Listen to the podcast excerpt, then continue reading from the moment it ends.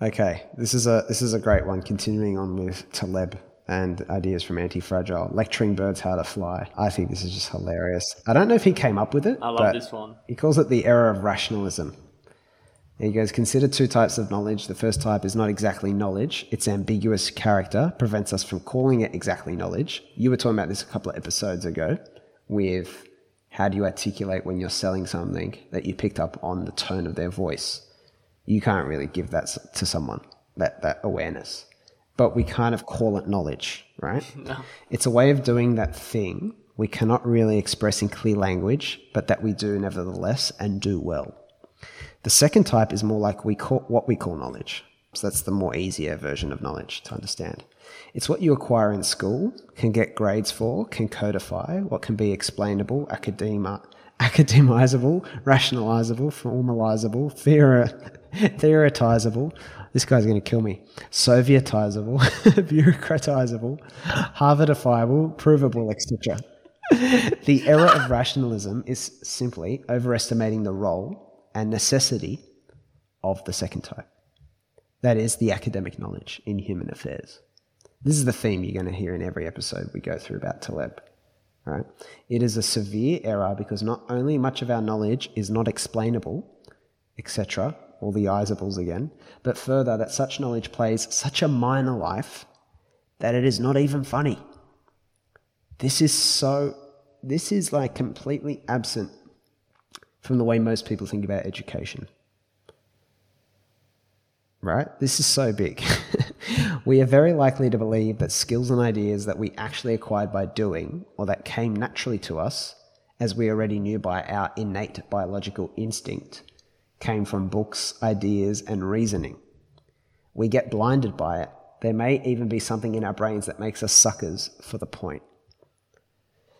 So, for example, you in sales, Luke, you might have, I don't know how you think about this, but you might have actually read some sales books at the time, you're getting better at it, you know, everything like that. And you just think, wow, thankfully I read those books, made me good at sales. I think this is his point. But he's saying, really, the other thing about we know about you, you're naturally curious, right? And that curiosity is definitely some part of your sales process because it's very unique. It's almost not what you'd call a sales process, and that's that's it's, it's actually something that's quite innate in you. And you've probably added little one percenters with your reading and your continual interest and awareness in it. But again, it's probably 80 20.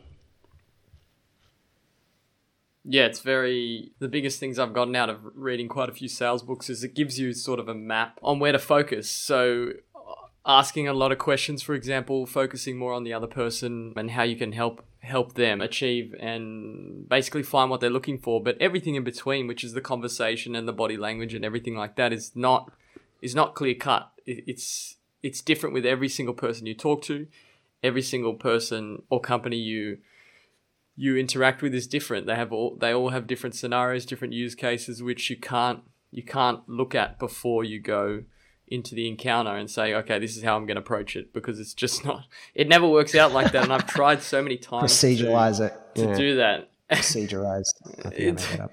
you you just if you have a you know it's a it's a constant mm. process of learning, but I can't. I sometimes I can't put Exactly. words to what I've learned. Another point Taleb makes no one learns their mother tongue from a textbook. Just, just so sit good. and think about that for so a sec. true. Uh, and this, you know, you got to, people have to stop and realize. And the reason that they're, they're you know, you're, you're looking for all this stuff almost like it's almost people do want excuses because they're afraid of their own power because it's scary going doing real things, I think.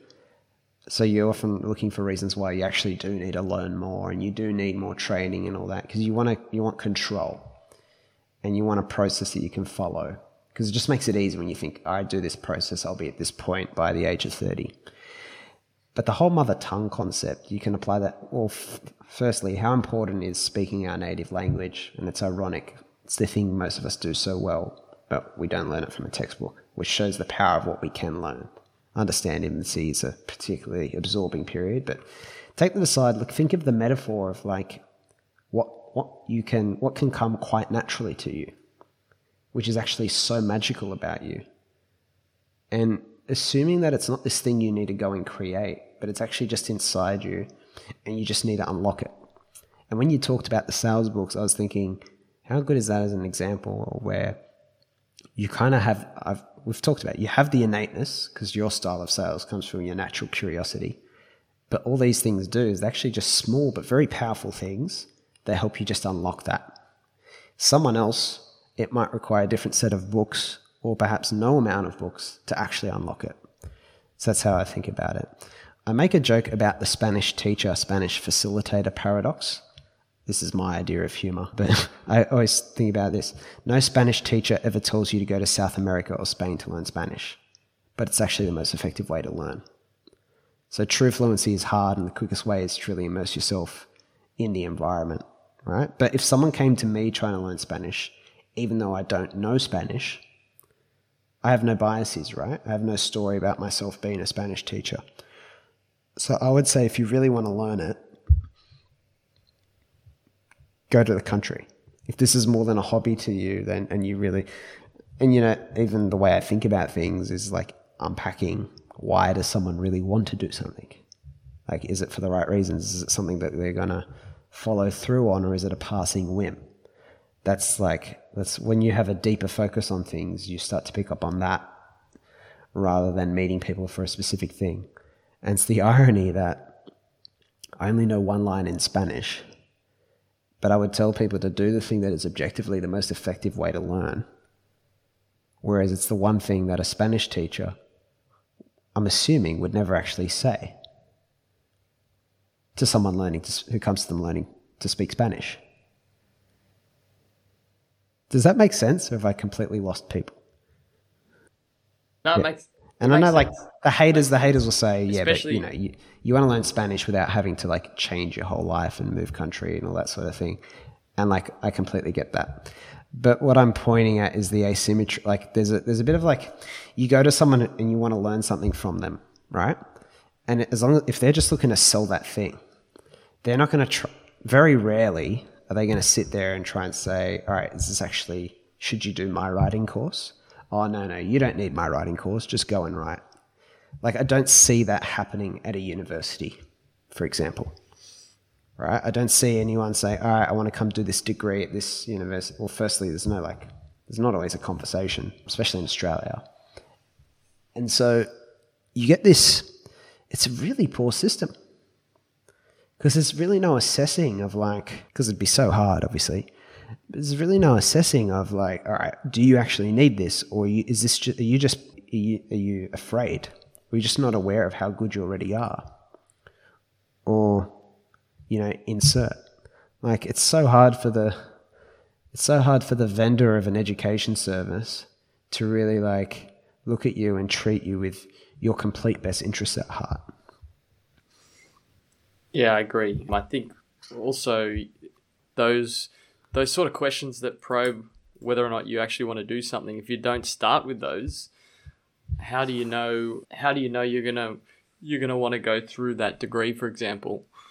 Like if you, if you go in, uh, this comes back to a lot of what we were talking about earlier in the podcast. If you don't start with a solid foundation or a solid why you're doing something or mm. that compass that you refer to, it, it's kind of going to be yeah nowhere yeah, near as effective. Absolutely, like exactly, and it's just the whole concept. I think the takeaway for me is that when I think about this, like I just think about you. Eventually, you got to back yourself above all else. But I think I've also learned through the Taleb stuff, through other I don't know reading, self awareness, my own experiences, whatever the combination has been. We have such a big this whole lecturing birds how to fly concept.